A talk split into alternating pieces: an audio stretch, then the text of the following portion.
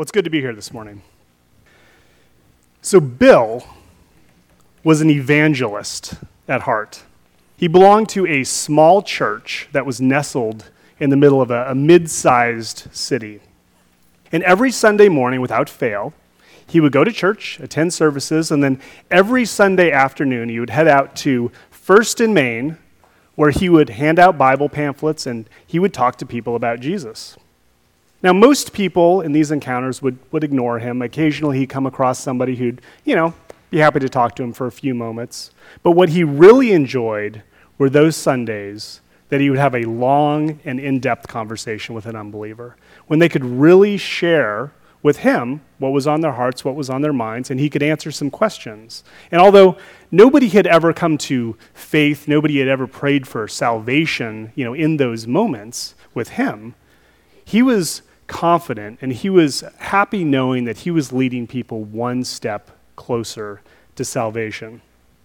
Now, the other people in Bill's church, they knew about his, his typical Sunday afternoon habit.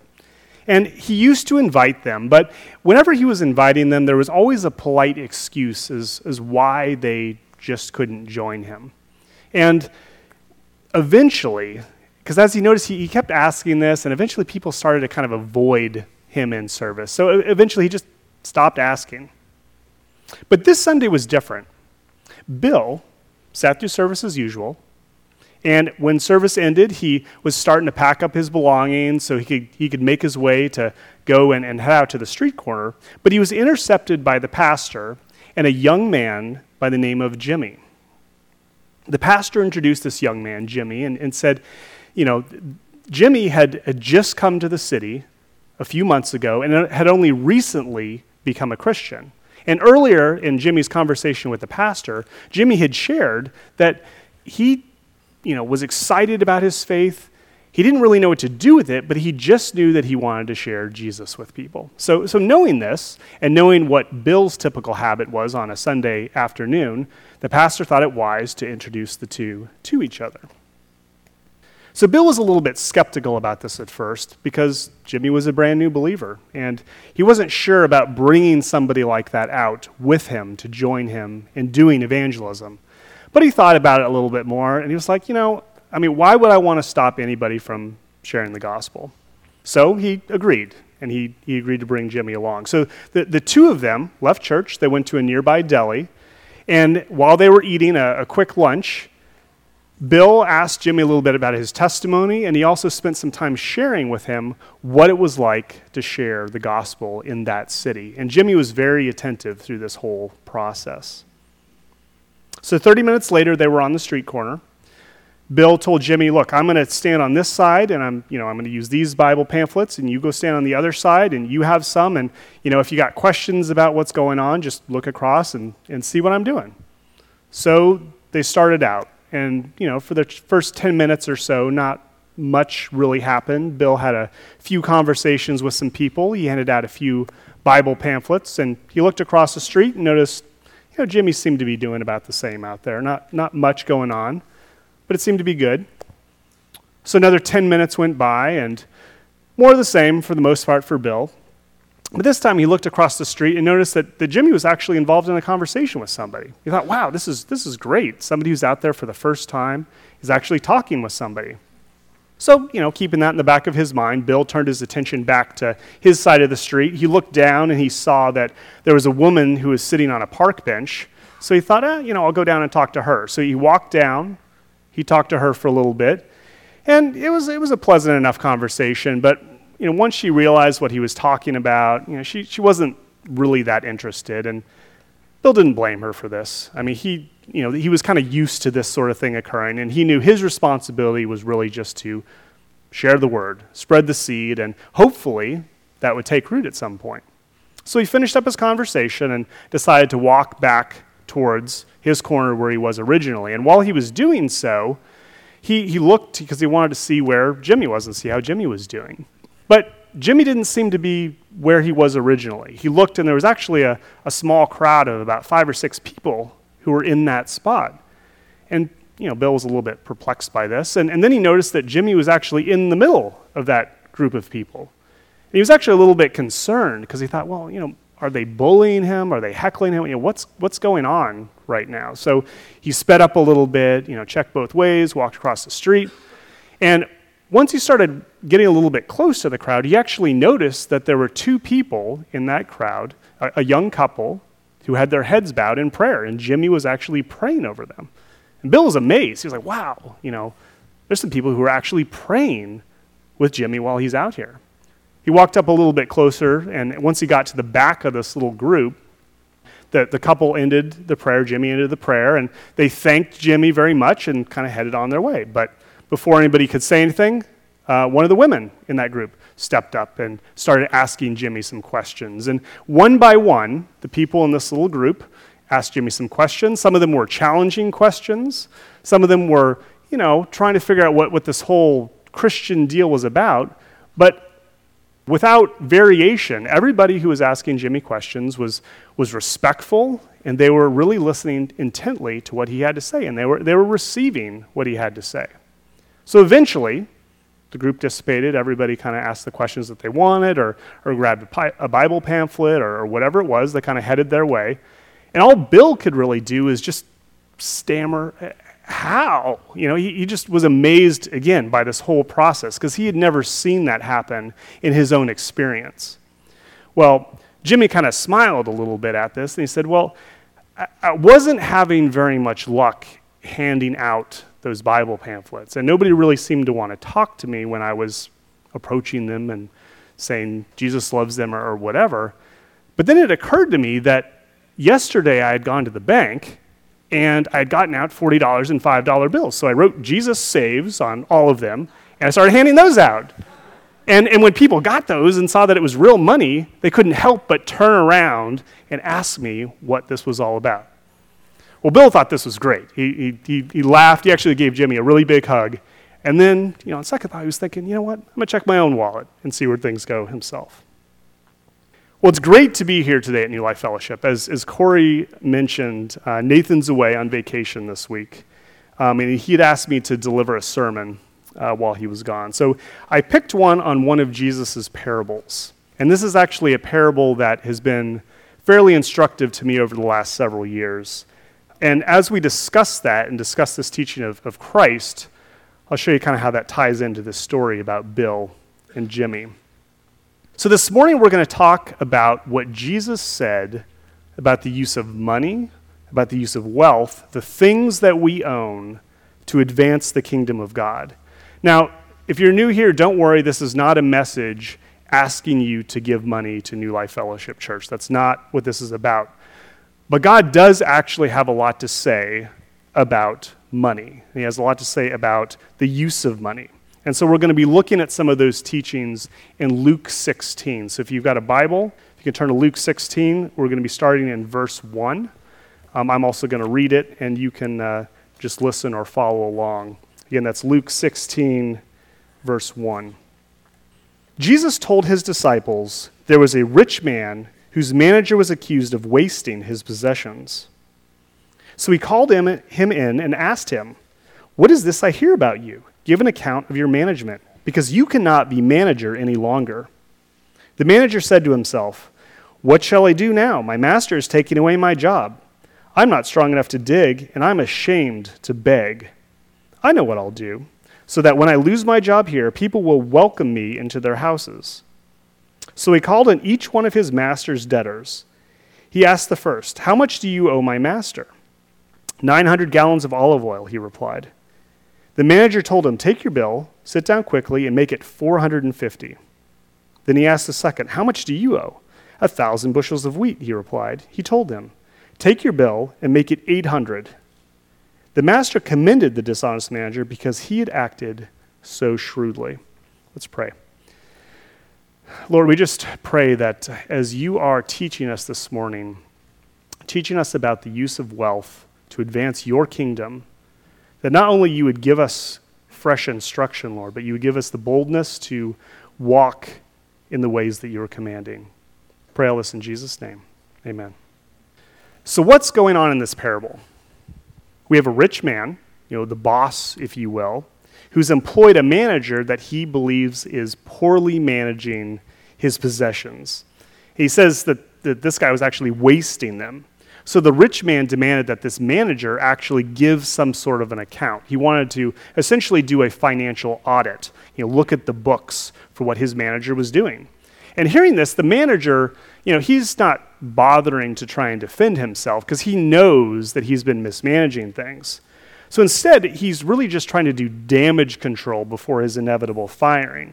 He needs a way of making a living. He, he doesn't want to do manual labor. He doesn't want to beg. But he comes up with this other plan.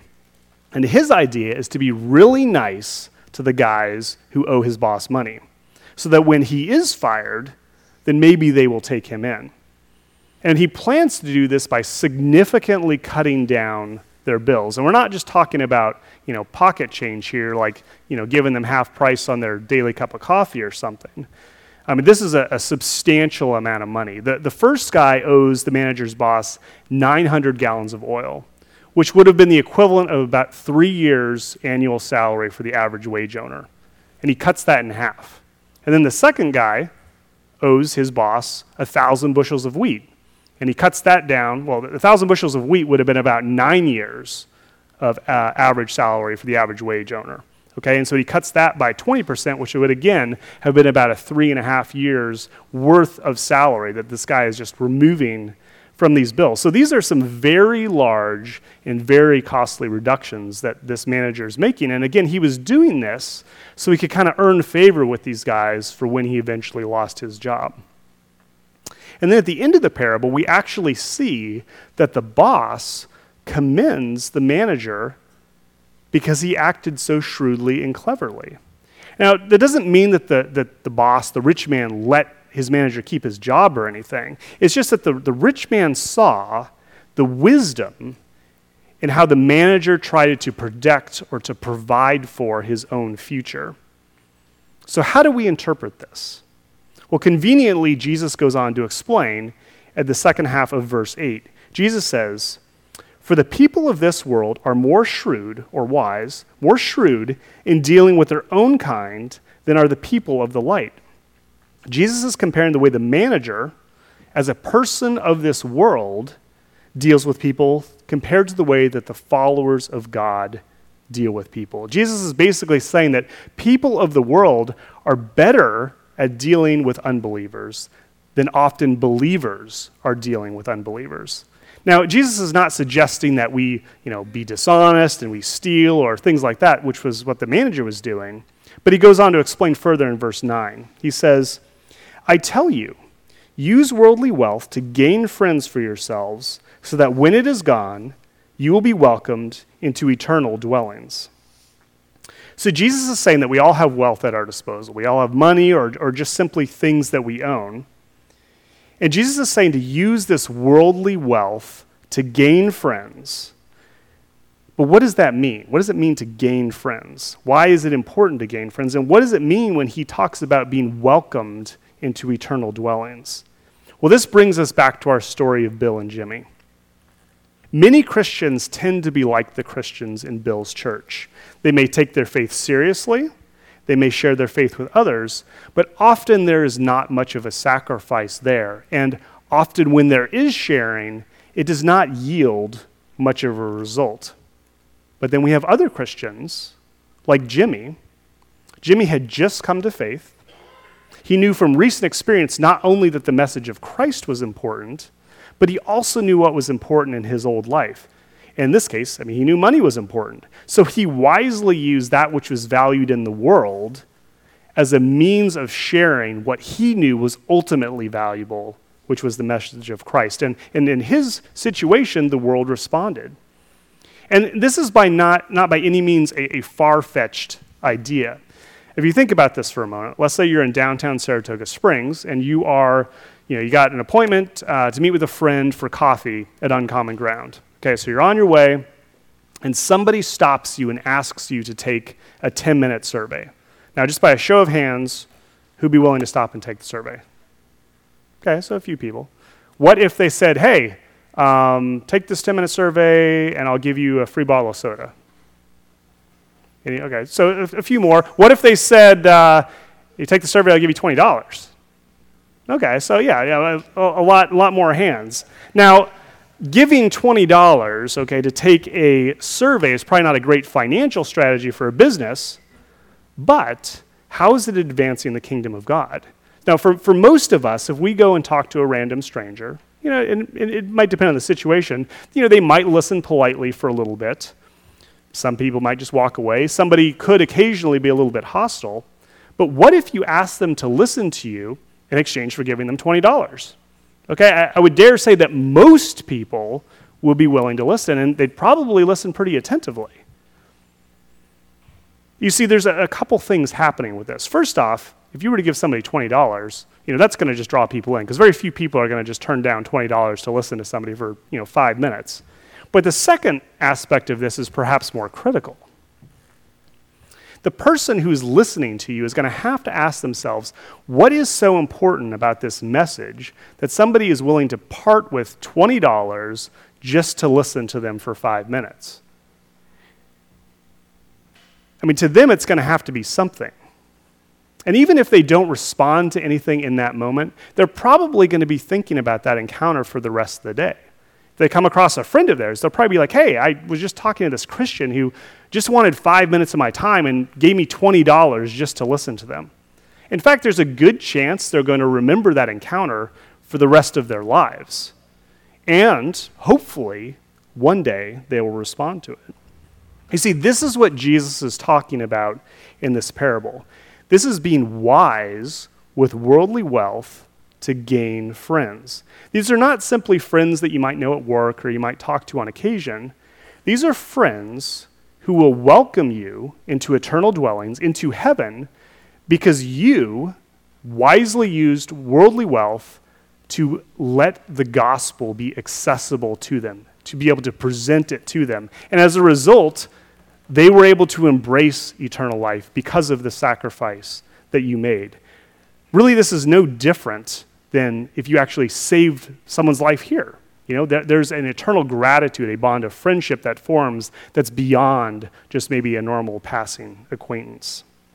And the bonus of this, too, is the giving of something along with sharing makes that sharing of the gospel a whole lot easier. So when it comes to money, Jesus is telling us that we are to use our worldly wealth to help share the good news with others. But there's some other things that he has to say as well. Taking a look, uh, continuing in verse ten. Whoever can be trusted with very little can also be trusted with much. And whoever is dishonest with very little will also be dishonest with much. So if you've not been trustworthy with handling worldly wealth, who will trust you with true riches? And if you've not been trustworthy with someone else's property, who will give you property of your own?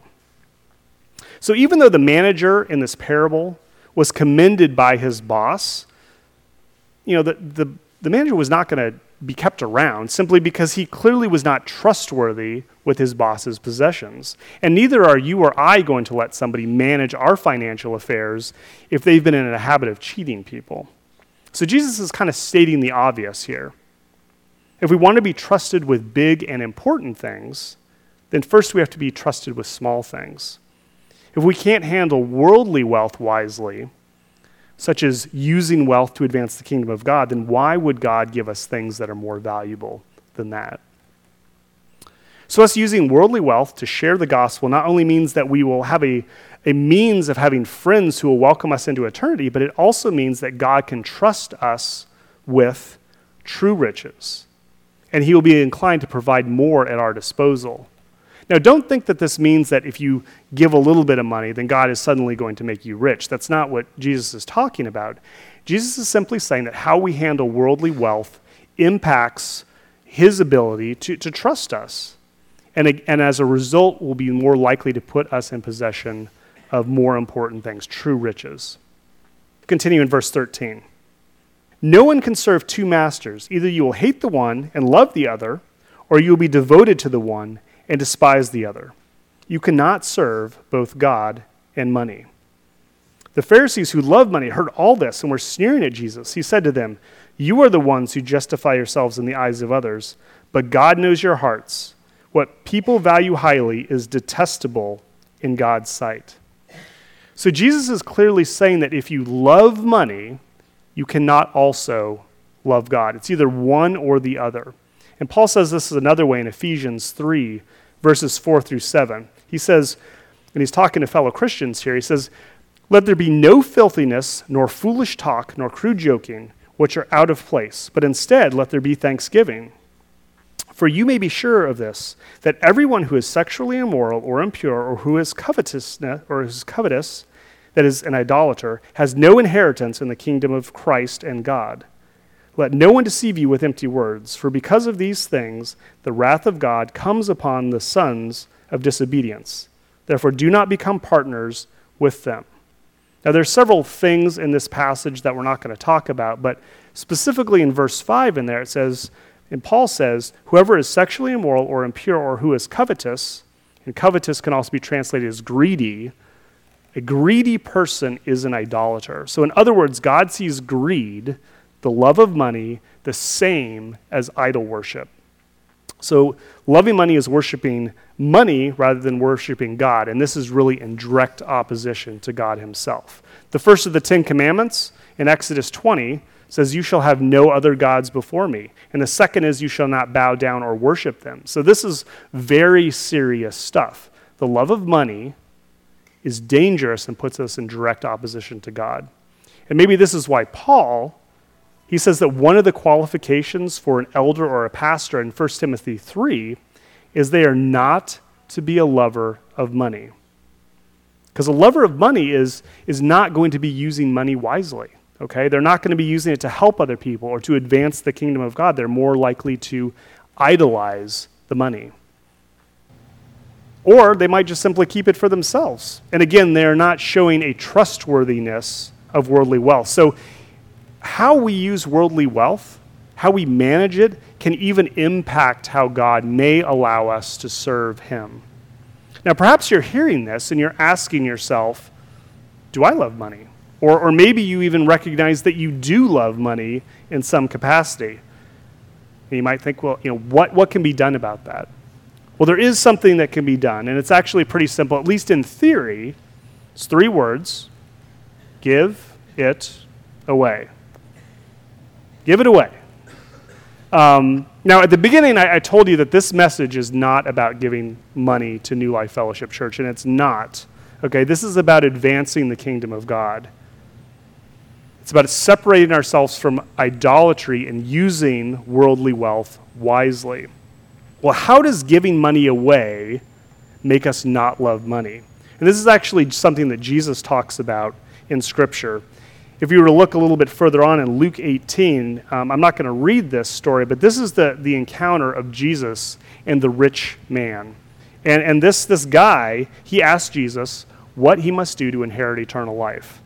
And the man, at least in claim to be following many of the Ten Commandments, he said he wasn't committing adultery or murdering or stealing. He said he wasn't giving false testimony. He said he was honoring his father and mother. But then Jesus challenged him and told him he lacked one thing. He told him to sell everything he had, give it to the poor, and then he will have treasure in heaven. Well, why did Jesus say that? Well, of all the Ten Commandments, this man said that he was following. He never claimed to be loving God and not worshiping idols, which is probably good because Jesus probably would have called him out on that. You see, this man's problem is that he loved money more than he loved God. And what was Jesus' solution? Well, it's difficult to love those things that you don't have. And Jesus told him to give all of his money to the poor because without his treasure being in money, then that would transfer his treasure to being in heaven. Now, this is not a universal teaching in the sense that everyone who has money must give it away, but it is a universal teaching in the sense that if you do give away money, you cannot help but break that idolatry that we often have to money. And your love will switch from the love of money to the love of God. This is God's solution for our very common love of money problem. So if you love money, give it away till you don't love it anymore.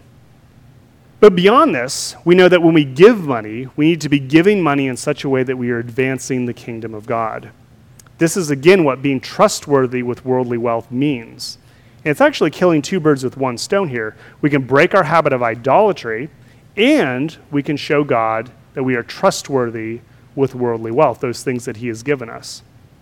Now, some churches will tell you flat out that you need to give exactly ten percent of your money to the church, okay?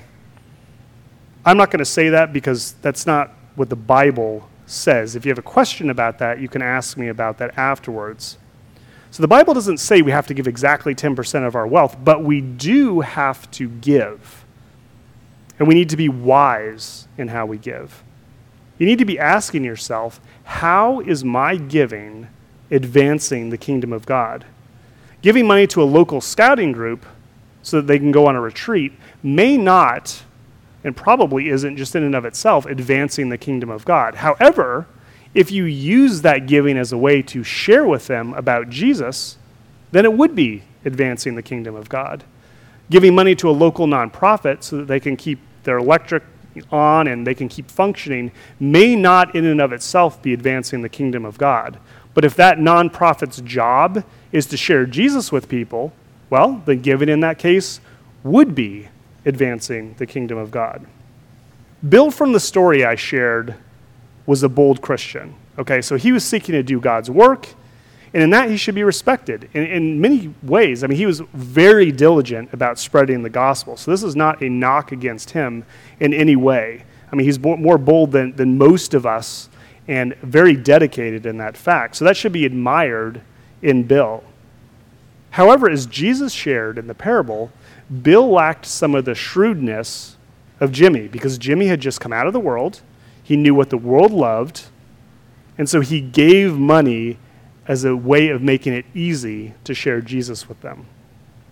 So what are some ways that you can be shrewd? What are some ways you can be wise with money? Now, giving out money freely to people, of co- you know, of course that would work, right? I mean, we hear about stories in the newspaper where somebody gave a bunch of money and it, you know, made the headlines. But we don't have to do it that way, and most of us wouldn't be able to afford to do it that way for very long. But what about giving gifts to your neighbors or your coworkers, maybe at Christmas or, or Easter, with an invitation to come to, to church? What about giving a one hundred percent tip at a restaurant along with some sort of a, a gospel track or something like that? What about mowing the lawn for a neighbor and using that as an opportunity to share with them that Jesus loves them? And this doesn't have to be something that's done alone either, okay? I mean, this could be done as groups. I mean, as small groups or just a small group of Christians, you know, buying groceries for somebody and, and sharing with them that this is a demonstration of Jesus caring about somebody. It can be done as a church. You know, outreach to local communities, much like what was done with a group of churches just this last Saturday, which New Life partic- participated in. The choices are plentiful, but it will cost us something. And it's probably going to actually hurt in the pocketbook as well as in our spare time. Now, to a degree, we probably all struggle with giving away either our time or our money or both. I know I do. You know, that's that's a real struggle that I have because there never seems to be enough to go around so we can do what we want to do. We look at other people, we see how they're living their lives, and you know, we're kind of playing the, the comparison game, and before we know it, we're often justifying giving just a little bit less. And again, I regularly feel that pull. But when the Jews were tithing, when the early Christians were tithing, they were living in much harsher times than we are today, but they continued to give sacrificially. It hurt their own standard of living. We live in the wealthiest nation in the world that has ever existed, which means really and you know factually that even the, the poorest among us has more at our disposal than most people in the entire planet have. However, even knowing that, okay, we still have this same struggle. I know I'd feel pretty foolish. I, I've, I've been to India, and I've seen there's people in India literally, in, in some of the major cities, literally eating, sleeping, everything on the street. Okay, that's just that's where they do their thing. Um, it's it's it's pretty crazy. I know I'd feel pretty foolish talking to a, a man who lived there, saying, "Look, you know, um, I can't give to an organization to help support you because I just had to drop four hundred dollars to buy an air conditioner." Now, to most of us, okay, to me, it seems like air conditioning is a legitimate need. It's not like I'm blowing money on entertainment or something like that. But what we see as a need in many, many cases is a mind-bogglingly different perspective than what the rest of the world actually sees. And this is not to say I shouldn't or you shouldn't buy an air conditioner, but what it is to say is that in the U S, none of us is really in a place to say that we cannot afford to give of our wealth to advance the kingdom of God. And for most of us, for most of us, giving about ten percent of our income towards that probably is a good place to start. But regardless, when we confront our, our wrong thinking about this, it is going to hurt, okay? It's going to feel like there's a real squeeze on us. Again, whether it's our time, whether it is our money. It may mean that there are some things that we simply cannot afford to do, or there may be some things that we cannot help other people to do that we would like to do. But we need to very closely assess what are our needs, what are our motives, and what are our wants. Because this, too, is part of using wealth wisely. So what are our takeaways? First, we need to use worldly wealth as a means of sharing the gospel.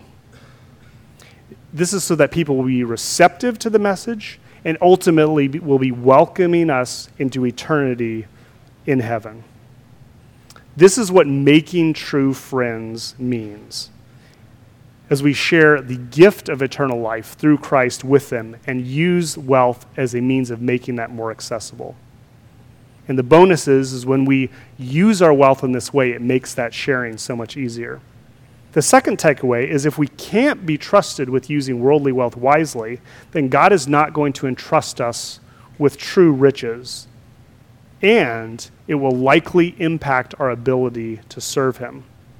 Additionally, the love of money over the love of God, that idolization is a big red flag that we may not be following Christ at all. And if that is a concern to you, if it's a concern to us, we need to turn to God, which leads us to the third takeaway, which is if we are in danger of loving money, or if we actually love money, Jesus' solution to that problem is to give it away.